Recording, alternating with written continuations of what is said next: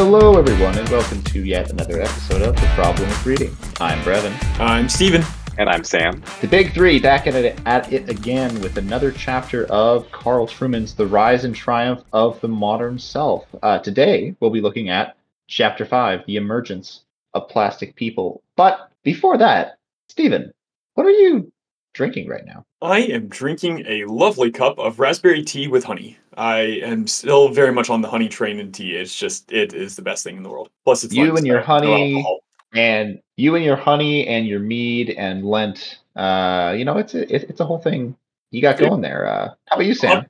I'm uh, drinking some Johnnie Walker Red Label. Neat. Mm, Um, during Lent, I'm giving up other things this year, and I figured I, I, I don't drink alone during Lent. I don't drink alone normally, just to be clear, but I especially don't drink alone during Lent. But among friends, I will have I will indulge. And the truest friends are online friends. This has been demonstrably proven uh, throughout all time. Uh, as for myself, I am merely drinking water. I am far from home and my uh, home bar. So, alas, I shall suffer uh, and just watch both of you longingly from my hotel room. You could have made one of those little Keurigs that you have over there. No, this is the cheapest hotel room you've ever seen. This is True by Hilton, and I- this room is like it's. I'm I'm only exaggerating slightly when I say it's just like a plastic cube. There isn't a closet. It's like sort of tried to be stylized so that it's like, oh look, it's fancy. You don't need a closet. We just have this indentation in the wall.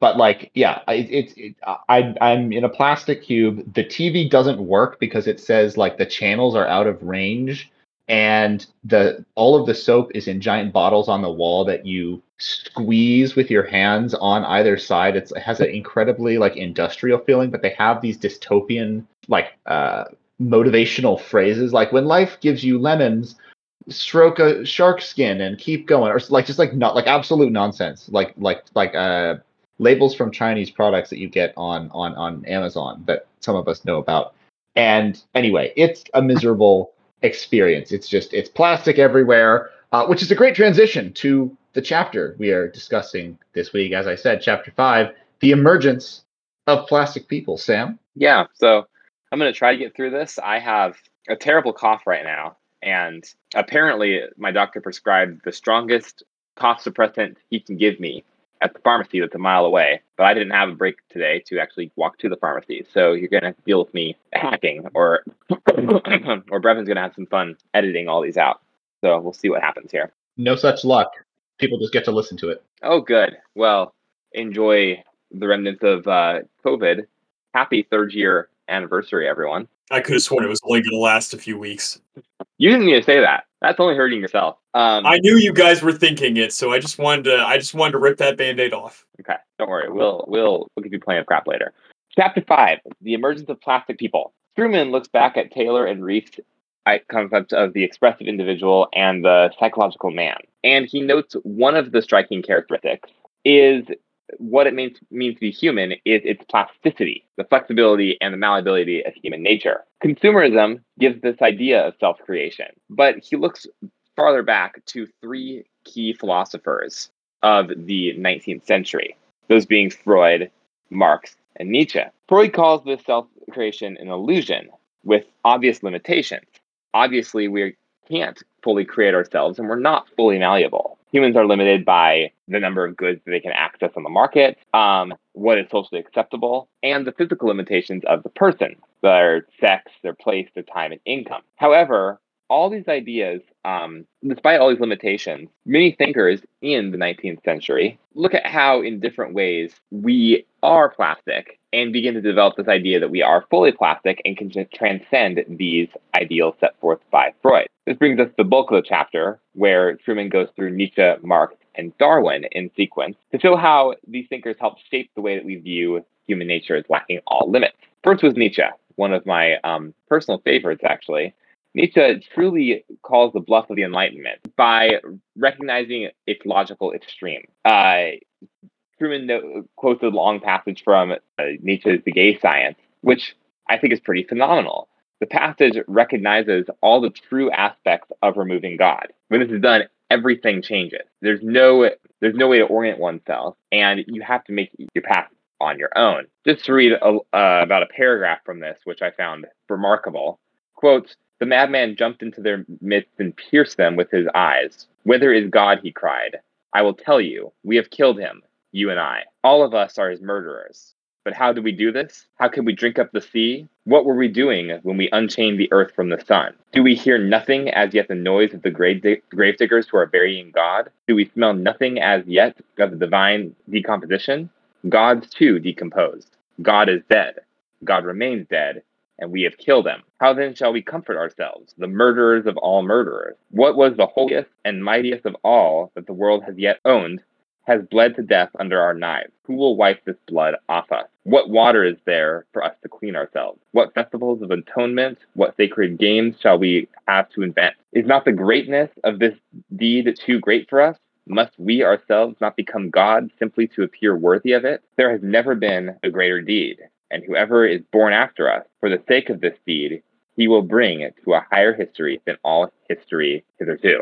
I think that passage aptly summarizes the impacts of removing God from the discourse um, that happens in the Enlightenment. Uh, Nietzsche recognizes that laws of the universe and knowledge and wisdom aren't concepts are concepts that are uh, un, uh, in, incompatible with the universe without God. They're all dependent on objective reality and an objective uh, thinker, and therefore must be dismissed. Morality can be reduced to herd instinct, and he turns all of this to an attack on Christianity. He first attacks Christianity's theologian instinct, where it gives objective status to personal taste. He especially hates this in Christians and Kant, where we'll pick one concept, do not murder, and say that that's true in the name of God, but not it, it consider all their perspectives. And we do this in all sorts of ways. He sees it, throughout the Christian life, and I think it's a it's a valid critique of many hypocrites. His second attack is turning morality into psychology, where he realizes that you can make all moral arguments in in psychological terms. Morality becomes less of a, a statement of what one must do and more discussion of why people do things. And this leads him to his repugnance towards Christianity that Christianity is opposed to anything that makes psychological sense. It therefore must be evil. Christianity exalts the weak and and puts down the strong. It encourages charity when one must look after themselves. It looks it, it it places constraints of history on people when really they must be looking forward and forging a new path ahead. Everything that one must psychologically do to survive in a universe without God is hindered by Christianity he then states that humans have created these moral codes whole cloth, and thus those are what enslave them. Uh, he gives a little thought experiment to his readers, which is to relive, if you had to relive your life eternally, would it be horrible or inspiring to you? Which highlights the fact that Nietzsche is not really a nihilist. He does say life acts, lacks a transcendent meaning, but it still does have some meaning, meaning to oneself, which one must take on. And that leads to a focus on the present. What should you do now to have the biggest impact? Uh, it then comments on the self creation and what, what the content of the self creation should be. That being, it should be, first of all, have personal style. It must be unequivocally you and authentic. And then, secondly, related to this, it must be deeply personal. Nietzsche still recognizes that everyone has different faculties um, and limitations. So, even though we're all starting from different places, we still have a responsibility to create a work of art with our lives. Marx uh, develops this idea in a more economic sense. Taylor asserts that first, in order to understand Marx, we have to understand Hegel. Uh, Hegel's arguments of self consciousness changing over time and how the spirit of the time impacts how people act in that time, thus driving people forward in the dialectical way. Um, talked about Hegel earlier in the book, so this is just a reapplication of that. Marx's major move was moving from the ideal to the material. Um, Marx asserts that the spirit of Hegel is just material that's being processed by the human mind and given meaning. We're living in a dialectic of class relations, not abstract ideas, um, which again asserts that human nature is highly malleable by these external material factors. Now, Marx is famously critical of religion, and that should be discounted, but he does have some more insightful points than just criticism, where he points out that religion is more of a reflection of mankind um, and of our ideals, and thus serves as a way to alienate ourselves uh, from ourselves. Uh, see Feuerbach, where the questions of religion are really questions of our um, of our morality. It's us making moral statements and putting God behind them in order to back it up. However, both Mar- Marx and Feuerbach, Feuerbach, Feuerbach, both Marx and Feuerbach um,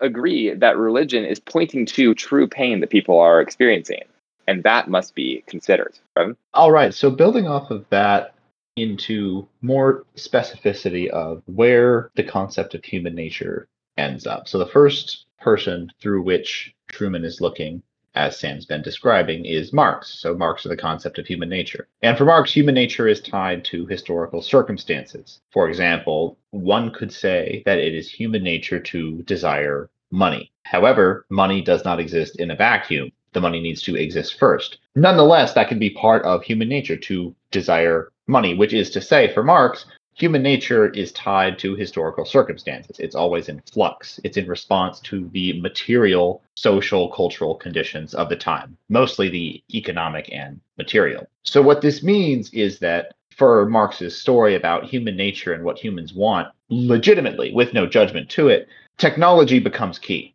So, as technology changes, that changes the material conditions of humanity, that changes what human nature is. It's in flux as far as that goes. So, for example, the example that's given, uh, as work becomes less and less a matter of who can lift the heaviest rock and move it from there to here, that changes the shape of society. For example, women suddenly have a lot more options relative to men in an information society and the technology that exists underlining it. This means that there are many new and different options for how people can exist. Therefore, the desires and wants and human nature itself, in a way, is a reflection of those conditions. Like Nietzsche, morality for Marx has a genealogy, but instead of being this story of failure and moving away from the heroic ancients uh, via Christianity, for Marx, it's economic. So the religious vibes of the time, the ethical codes, all of that just is simply to serve the causes of economic interest, economic warfare, class struggle.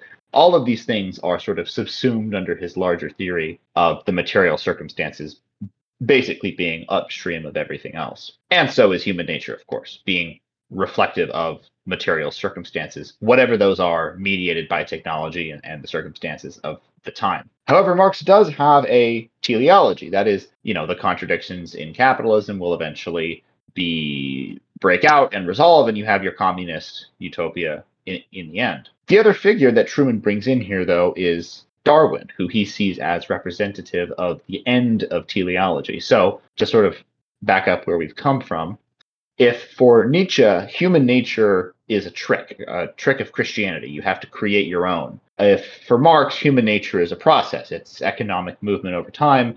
For Darwin, human nature is purposelessness. There is no purpose to human nature, at least in the final implication. This is his addition to what the other two have already started. There's a quote from article from the Proceedings of the National uh, the National Academy of Sciences that Trueman quotes at length, and I'll quote it here. Quote.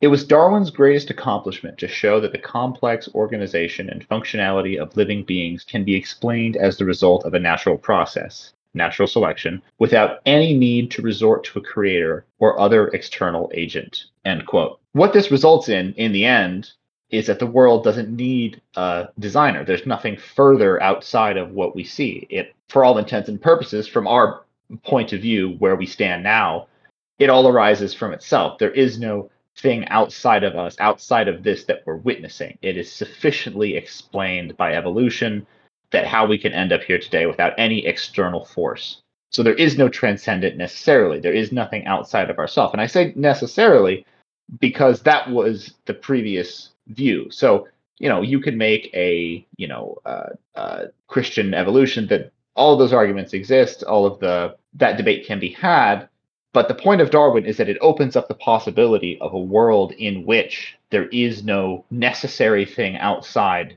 that leads to where we are today. There is no necessary purpose, and therefore there is no necessary teleology. If the world doesn't have a, desi- a designer, that there is no designer to have a purpose to what exists. It could be that what is simply is. So to that end, nature then loses its teleology. There's no longer a purpose for the frog and the tree and the grass. It's simply, oh, there's a tree and the frog and the grass, and it was the strongest tree in the grass out of the billions of other trees and, and uh, frogs and grasses that could have been, but they survived. They were naturally selected, and here we are. And by extension, neither do humans. Humans don't have a purpose. Under this paradigm, under this overarching philosophy, once you cross apply it from nature itself, uh, humans lose a lot in this. If humans are the result of a random process with no intelligence, no design behind it, they don't have a purpose. They don't have an ethics. They don't have a destiny. Random processes can't generate that in any meaningful sense. It's just simply what happened to happen. So then to sum up where we've come through Trueman so far, and we've come quite a ways, he would say that of the people that he's talked about so far, Darwin is probably the most influential, even though he gives him a relatively glancing look, both for the points that I just stated in that it took away this necessary design element, uh, but also for science, his legacy. It becomes a priesthood in a way, and he's not the first to make this point, nor will I'm sure he will be the last. And the whole COVID 19 COVID 19 pandemic and the various debates over scientism, the authority of science have just put this all into stark relief for us in the very near past and, well, the current present as it as it were as well. Science as a cloak of authority and legitimacy on whatever topics it chooses to baptize, uh, often one could one would probably say for political purposes.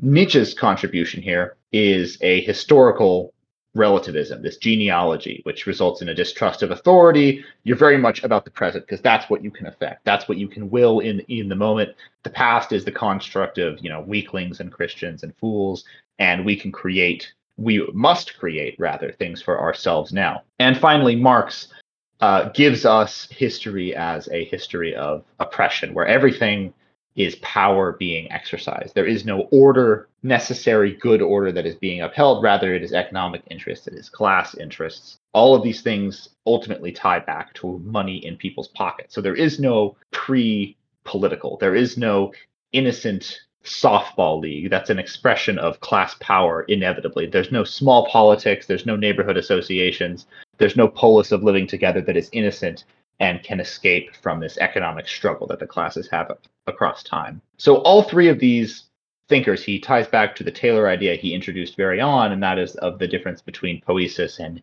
mimesis.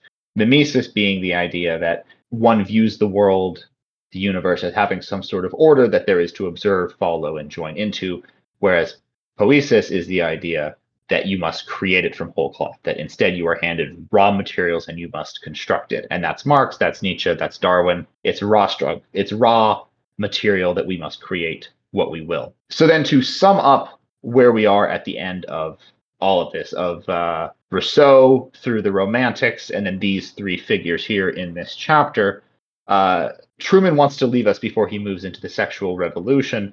There are sort of two or three things that he wants to leave us with. The first is a sense of sort of anti-historicism. There's an anti-historical uh, nature to the modern self in in two senses. The first sense is that it's because history is bad. It's a history of oppression. It's a it's of corruption. It's of the Christian church and its weakness morality, its slave mentality, uh, and all of this you know badness that is behind us. There's nothing to learn from it, only to break it down and move past it. The second thing that's anti historical is that where we come from doesn't matter because society, through Rousseau and the Romantics, is a corruption. It's something that makes the authentic self worse.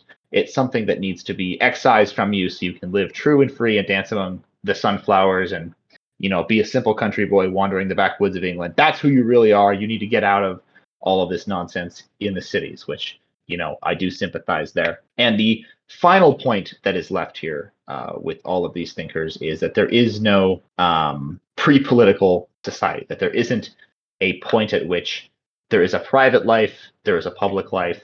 It's all one and the same because the enemy is either its class struggle or its slave morality or it's simply the corrupt society around you that prevents you that interferes with you becoming and encountering your authentic self in in the nature or in your own reflection or in the storm or whatever and it's at this point we have a person who is a plastic person who believes that they must create themselves from nothing that they must change their identity from what has been handed down there is nothing good behind them, only what's in front of them, and what's in front of them they must create under their own will. They must craft for themselves. They have to silly string their own will out into the future. And that is where we will enter into Freud and all of the rest of uh, Trueman's story here. Yeah. So, So, gentlemen, Oh, sorry. Yeah, no, no, no, Stephen, please go go for ahead. it. If you want to cue us up, go for it. No, if, if you have something to say, I was going to reach for something. Okay. Uh, no, I just so far I have thoroughly loved the story that he has been telling. Um, it, it kind of your nice kind of encapsulation of everything that has come up. I think really does a good job stating what he has been building up to. And even as you guys were discussing the idea of Nietzsche saying that we need, you know, we need to make meaning for ourselves, immediately I just thought, oh yeah, he meant it, uh, Trueman mentioned this in Taylor's discussion on poesis and mimesis, and just kind of all of these themes he just kind of keeps bringing back up. It's almost like a, like it feels like a piece of music with just these different themes that just kind of keep popping up over and over and over again. You're like, oh, I recognize that, I recognize that. It, I I think in a lot of ways this book has uh, kind of set a new standard for kind of history of thinking or hi- history of thought. As much as I liked MacIntyre, there were times where, that he was quite difficult to follow. Um, and we kind of Weaver similar. I didn't some of his historical arguments I wasn't overly impressed with, but man, just everything Trueman says just kind of like keeps wrapping back in on it himself. So just more on a meta note, I really do like the kind of the, the story that he's weaving here. Yeah, I mean this. It, it seems like a logical conclusion, right? After you kind of the romantics are are striving to find themselves and are trying to transcend ideas, but mostly through like art and poetry, right? And then he does he does start. I mean, Nietzsche was writing after Marx and around the same time as Darwin, if I'm not mistaken. Is that I don't know, now I'm gonna take a timeline. Let's pause a second. Check that timeline. Here, Stephen, are you looking at Marx or Nietzsche? I think Darwin was earlier. Marx was 1818 to 1883. Nietzsche was 1844 to 1900. So he was he was after. So Nietzsche was after Marx, And and Darwin was right in the middle. He published Origin of Species in 1859. vaguely 20th century.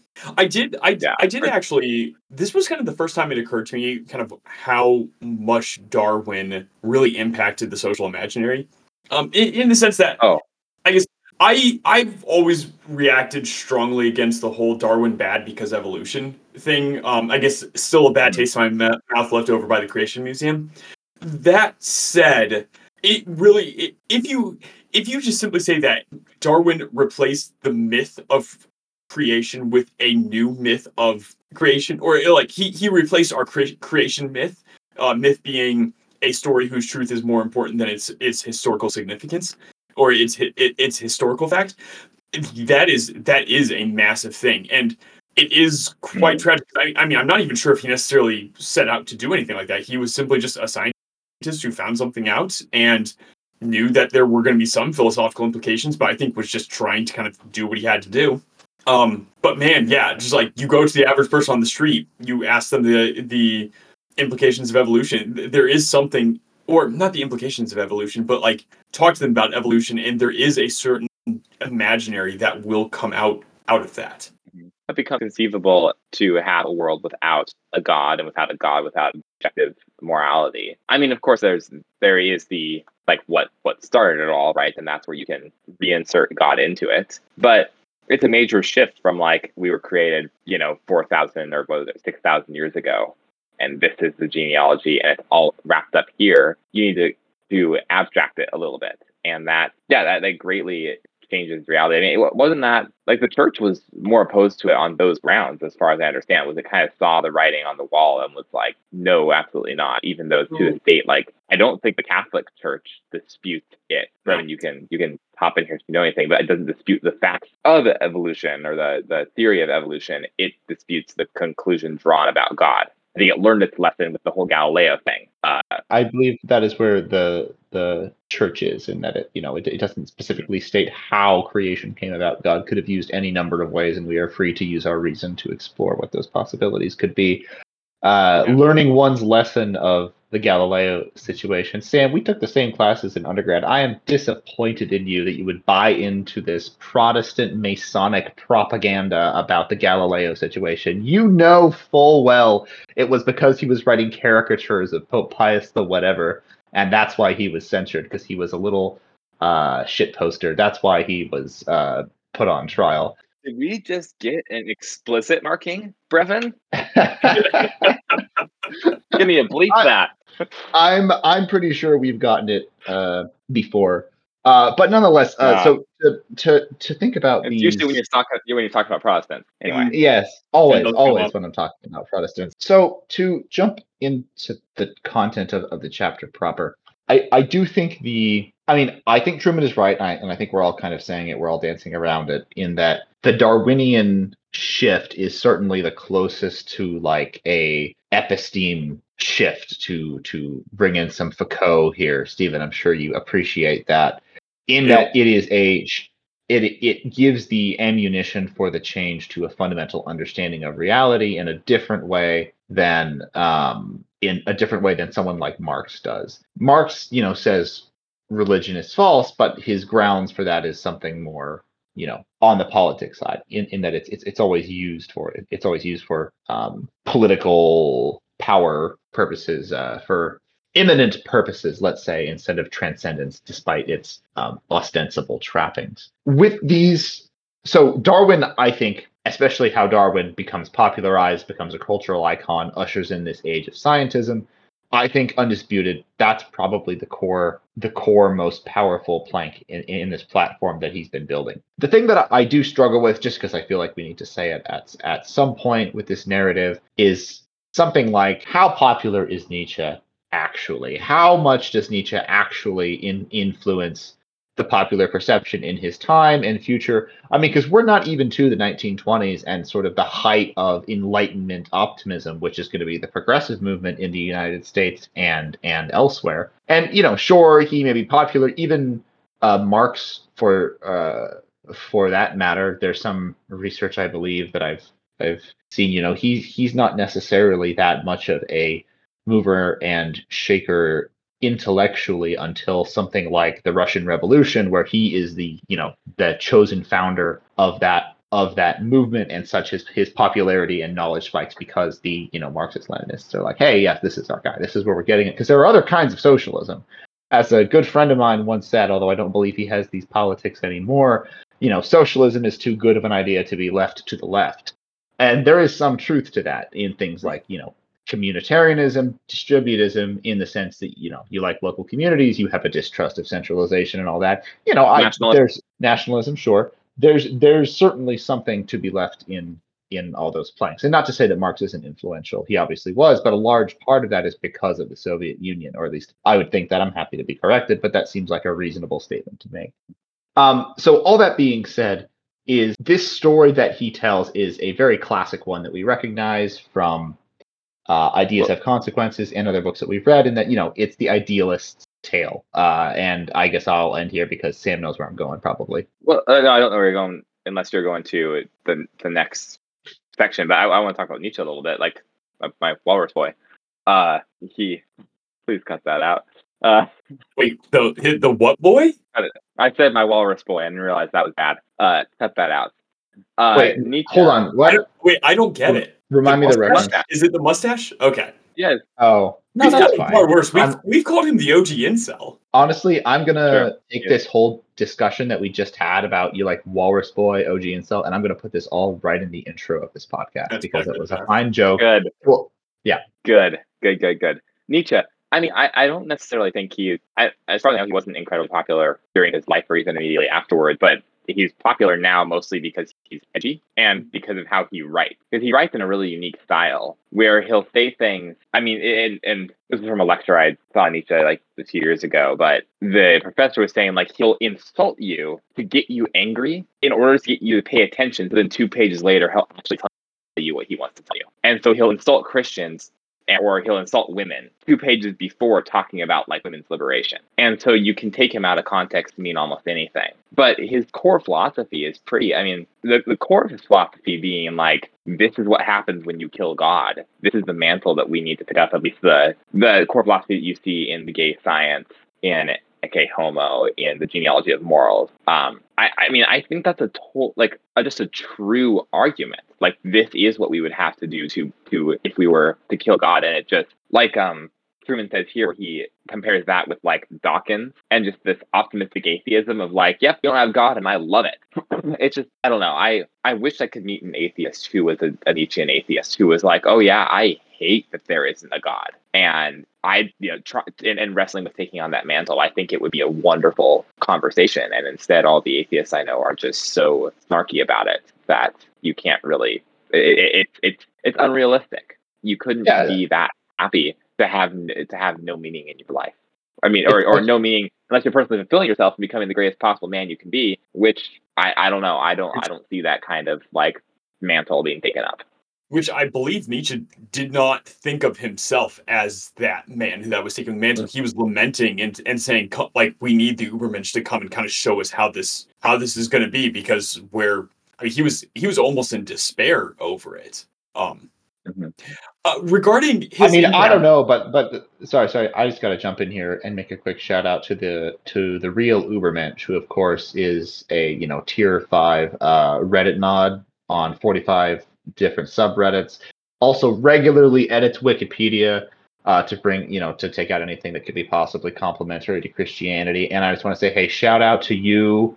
Uh, you know, at hold on, hold on. I was gonna do something inappropriate. I need to think of something slightly less so. Um, uh, shout out to you at God is Dead, actually uh, spelled, you know, A C K S H U A L L Y. 45, you are the Ubermensch, and we all respect you. So, you know, chest pound, uh, hats off, fedoras off to you. Uh, Stephen, sorry, you were saying something real. I'm sure that individual feels very euphoric right now. Uh, I I actually do contest Hmm. the claim that he was he only became popular recently. Uh, he it, certainly during his lifetime it took a while for him to be discovered, but World War One soldiers were reading him in the trenches. Uh, copies of Thus Spoke Zarathustra were spread out to like inspire soldiers, and then lamentably, Oh, I thought that was World War Two. no, Oh, World War World II. One? His sister, you so his sister used uh, his his material to help prop up the Third Reich in World War II. A lot of stuff was taken out of context and used to justify anti-Semitism, and also, so like he was not an anti-Semite, but his frame. So, Hmm. anti-Semitism aside, his framework of we're going to build this mighty civilization, and we will we will either burn out completely or uh, uh, I, I think he had some analogy with a phoenix or something like to, that to that effect. But pretty much, Uh-huh. we're going to go all the way, or we are going to burn on a massive funeral pyre.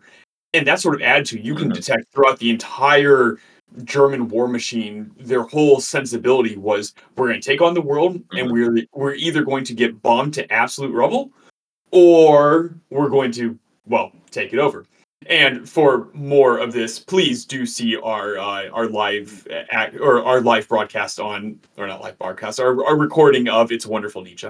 That's about all I got. He was popular. Thought I, I guess I had my facts wrong. I thought it was World War Two, but you're right. It was World War One. So yeah, never mind. He was popular, but it was still a good 15 years after his death, and a good what was it? What would it be like almost 30 years after his mental breakdown. So yeah, to be fair, I can't help but feel that a lot of thinkers it takes a while for their stuff to disseminate out. I mean, even look at the mid 20th century stuff that we're we're going to start experiencing or we're going to get into um, people like Foucault or Derrida or uh, Simone de Beauvoir or, or et cetera, et cetera, et cetera. I mean, it it took until like the late 90s, early 2000s for them to really start making their way through.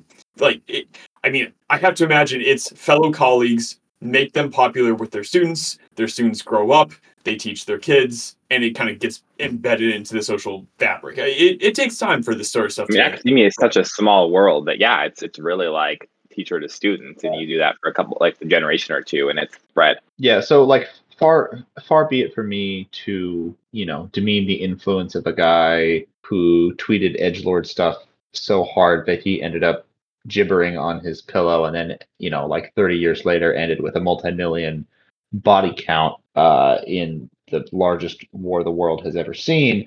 But beyond that point, I do wonder, and this is actually going to tie into what I want to transition to now, which is our article and my criticism of it how much of this is sort of a retrospective of not him influencing the world that he was in, but rather him picking up on and describing things. And I don't think people would disagree with this. I don't think this is controversial, but him describing the world that he's seeing around him slowly falling apart that no one else is seeing. But what that means is that his ideas aren't the cause, rather, he's merely diagnosing, again, what's happening all around him, seeing it happening around him, and the cause is something else, perhaps something more on the order. I'm, you know, this is my hobby horse that I always hit, you know, the more material side of things, perhaps like the the the Marxian train here. But no, I'd be willing to countenance that. Uh, uh, of all the thinkers brought up by Trueman, I think it is Mar- Marx was a lot more novel. I, I I think I would argue Nietzsche had his finger on the pulse, and I think I two things that were important. First, to your point, I think he did just kind of say, "Hey, this is what we're experiencing," and kind of provided a mythology for it. His is very like his writings are very much an atheist mythology, and I, I think that that that that thing that cannot be understated. I disagree with other religions as much as you want to, their mythologies are important and they they have an impact even if you think that they're they're wrong or just describing the culture kind of a la uh, Feuerbach that they're just kind of a reflection of that society. Okay well that doesn't mean that they don't have cultural impact. I think oh shoot i had something else. Man Stephen it seems like you're losing your memory.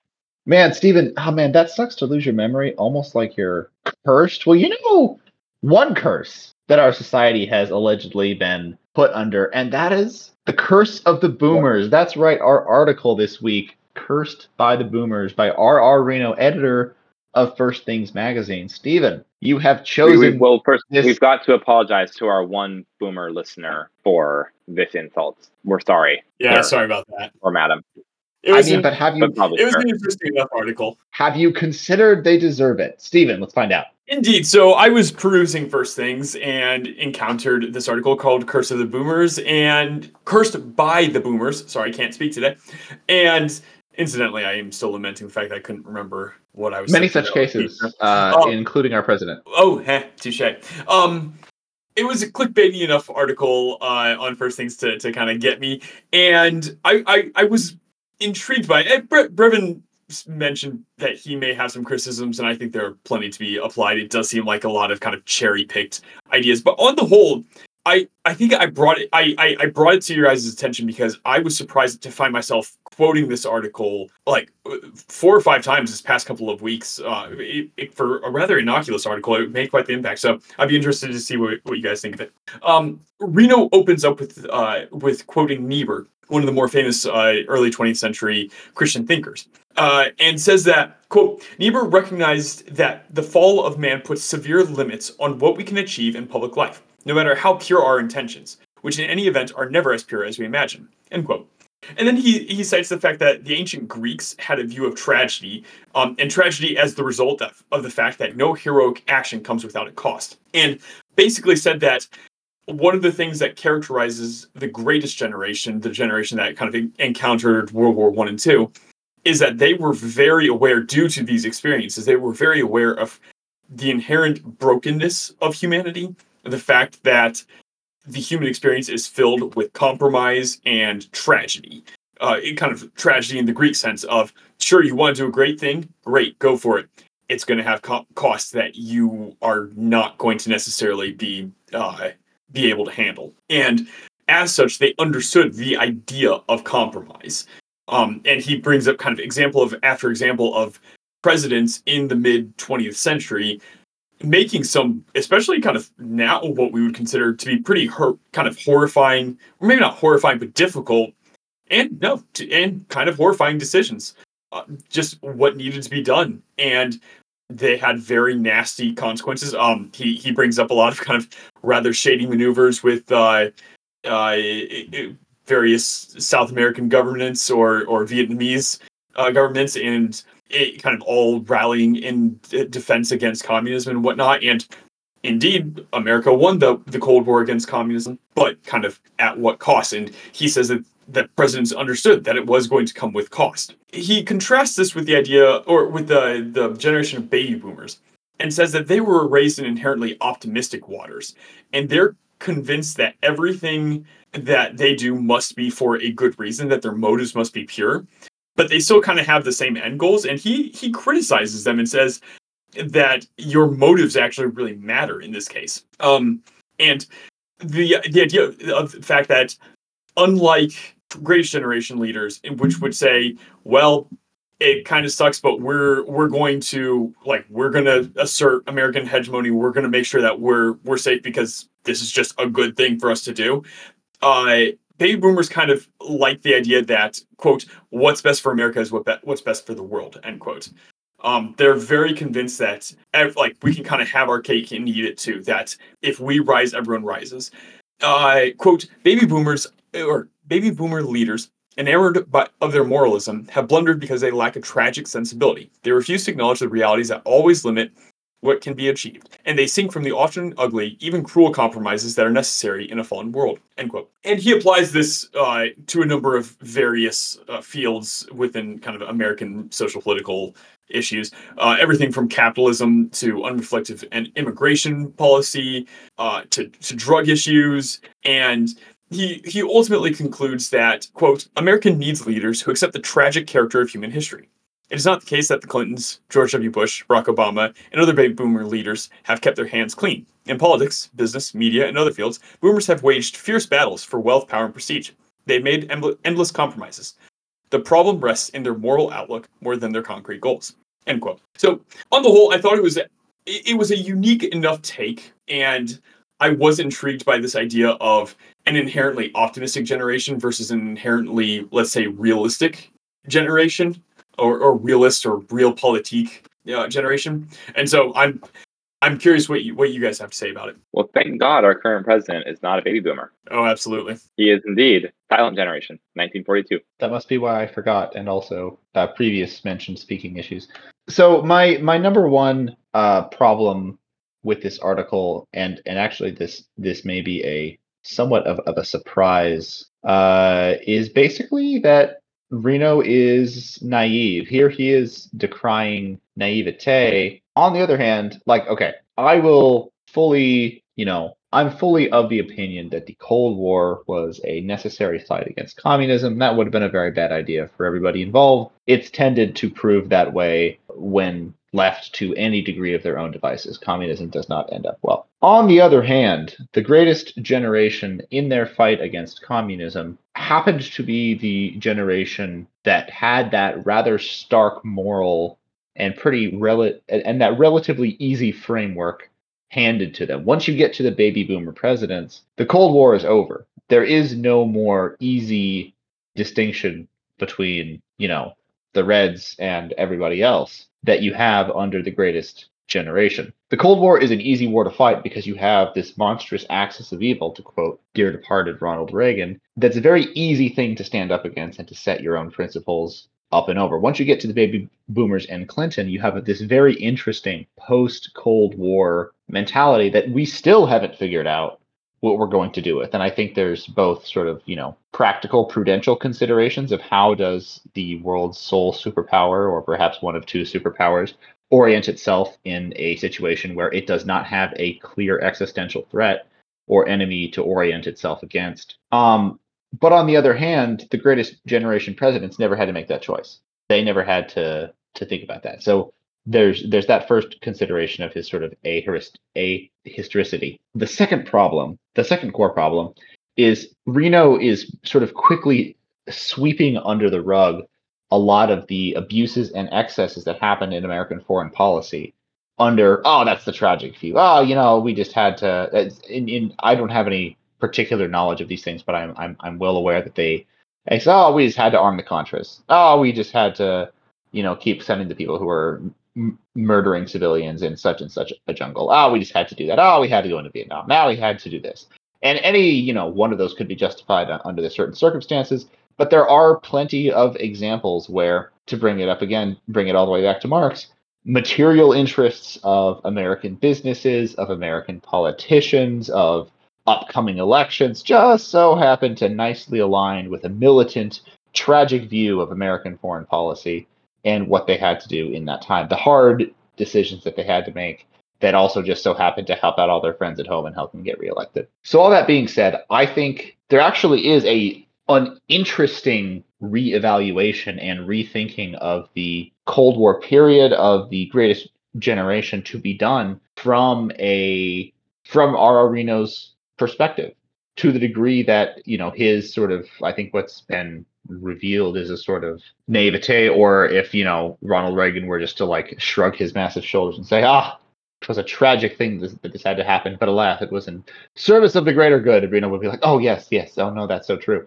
But there is a different history to be told there about the betrayal of of this um, uh, sort of hope and dream of the tragic necessities in service of these other interests. And I and I would be I'm I'm it, based on this article and to be somewhat uncharitable. Reno doesn't seem interested in this project, but it would be an interesting project nonetheless. It is. It, I go back and forth on how much I I think is true because I mean simply is, is saying something to the effect of what's good for America is good for the world. That is great messaging. And you could see that sort of messaging played out in World War II. Like the idea of like, yes, we're going to save the world from the Axis. And they weren't really lying about that one. But I, I mean this this idea of um like what is good for America is good for the world isn't necessarily an old message, but I do think he is onto something in that there is just kind of an inherent optimism that you do see in the last se- several rounds of presidency that I think is somewhat indicative. All that to say, I think you are right, Brevin, in that it just maybe it's just the fact that's a rather short article, or maybe he's just wanting to paint in broad strokes to get a conversation started or something like that. But his his historical project is it, it's a it's a questionable history to say to say the least. I think he's on to something, but I think he needs to argue much more compellingly for it. He needs to do actual like some some more scholarship on this. Yeah, I mean, I, I uh, don't much care for boomers. Sorry again to our one boomer listener, but I mean, you know, there is. I, I, agree with everything he's talking about, like the entitlement and the. I don't know, like there's just you know, lacking of principles and stuff. But I think there are so many other things going on in society over these 50 years that he's trying to capture that you can't really like pin it on. Ah, oh, it's a boomer's fault. There's just there are so many other factors with the cool down from World War II and technological development speeding up and like all these other aspects. I mean, I don't know. It just, it just seems really hard to parse in a relatively short, you know, first things article. Those are my. That's really all I all I have to say on this one. Unfortunately. Yeah, I think that's fair. In the words of sorry, I'll start again just in case you didn't catch me. In the words of an immortal TikTok from a cursed time, whatever you say, Boomer. All right, let's move on to our rants. Uh, Stephen, what rant do you have for us? I have a, a rather short and I hope feel good rant that uh, Amsterdam. It really is a city that uh, it's it's lamentable that it has such a reputation. I can't tell you how many jokes and sideways looks and a few just downright inappropriate comments I heard when I told people I was going to Amsterdam, and I'd always follow it up with like just like immediately they say, "Oh, you're going to Amsterdam?" I'm like, "Yep, for a conference. I'm going for a conference for the Science of Industrial and Applied or Society of Industrial and Applied Math. that is why I'm going. I am going for no other reason." Um, it really is unfortunate that the only thing it's known for is its red light district. Like it is a beautiful city. Like my goodness, just very picturesque, like lovely bits of architecture, canals all over the place. I I spent like two hours just wandering around downtown, and it was just my goodness, it, it was beautiful. There's a, like a massive cathedral that just looks sublime. So I guess short but sweet, give Amsterdam a chance, guys. Like, yeah, just mm. avoid the one particular area, but like, man, Amsterdam, it's pretty great. Uh, Brevin, you've been to Amsterdam, right? I think just through the airport, actually, and it was oh, a very okay. sad trip. That I'll maybe I'll rant about it sometime if I finally get there. But uh, for okay. my my rant, uh, I am spending a week in training with the Department of State for my job, learning basically some skills to help make America's most squishy diplomats slightly less squishy. And there are many skills that they have tried to impress upon us. N- nothing to the degree to which we are exceptionally drilled or exceptionally knowledgeable in these things, but more just in the event that we have the worst day of our lives, wherever in the world that may be, we have something to fall back on. We have something just in the back of our mind that we can say, hey, wait, they told me about this. I was trained for this. I can do this thing. And it really does sort of make me realize a whole bunch of things that could happen in just sort of ordinary life that are such life and death scenarios that I wish I would have known about this, you know, five, ten years earlier. That someone would have just been, hey, if someone, God forbid, I hope this never happens to you, if someone you love or care about loses a limb, here's how you can save their life and keep them alive long enough for the EMTs to arrive. And that's something I did not know before this week. And I might not still be able to do it. You know, it, it's still dependent on any number of circumstances but I at least have a couple of small steps that I can do that would give that person, you know, let's say a 25% more chance than they otherwise would have. And same thing with driving. If you're, uh, you know, it doesn't have to be that the person in the driver's seat of your armored SUV gets shot and you have to grab the wheel and back out of there as fast as humanly possible. It might just be that they fall asleep. But are you confident in what are you going to do if that person collapses? Do you know how to reach over, grab the wheel, and get yourself over to the side of the road? And I don't think before this week I would have said, yes, I think I know what I would do in that situation. And who knows? I could still freeze. But nonetheless, I think there are a certain set of skills that I am now somewhat fired up about, that people should know about, that people should look into, just so that, again, God forbid, the worst day of your life happens, you can stop it from being the worst day of your life. Maybe you could save a life. Maybe you could make it into a very, very near miss. And those are the skills that I think are worthy of a little bit of time, even just an afternoon, even a day. So think about what those are, find out what those are, and, uh, you know, protect yourself and your family. Sam. Yeah. Well, it's funny you say because you're sitting on a call with two Eagle Scouts. So, yeah, you are an Eagle Scout, right? That I am. Sure. Okay, I thought you were. Okay, great. So, so I mean, this has been drilled into us for for for years, but but um, no, it's good skills.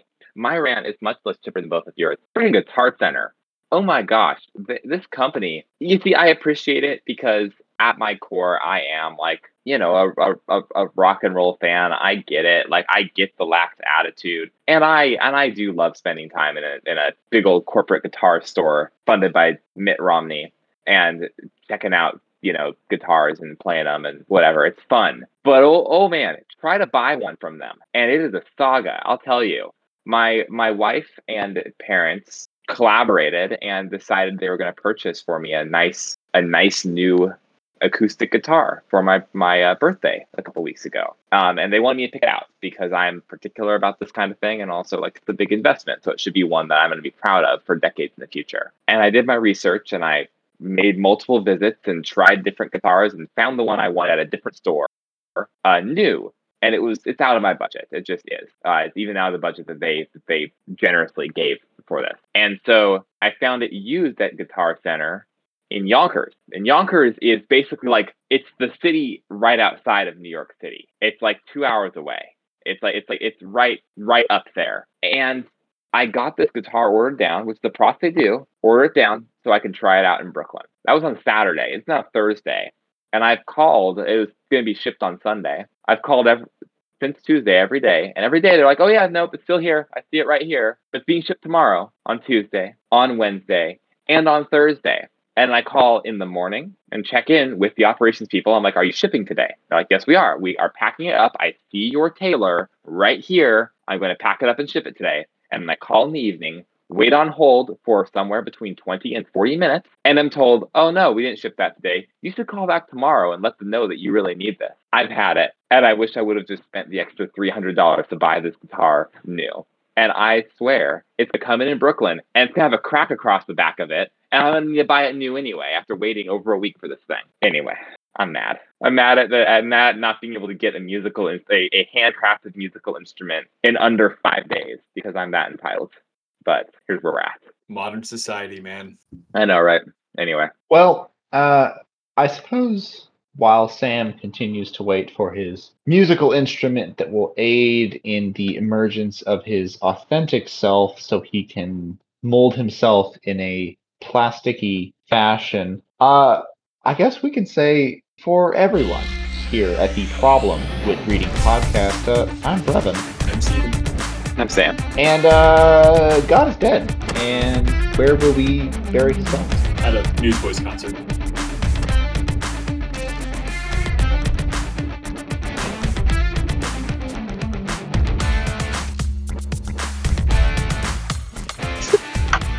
Very good.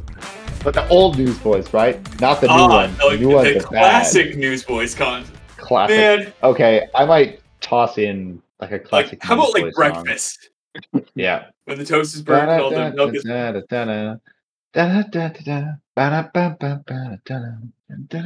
Oh, that brings back some memories. That was like the first CD I ever owned was Newsboys Shine the Hit.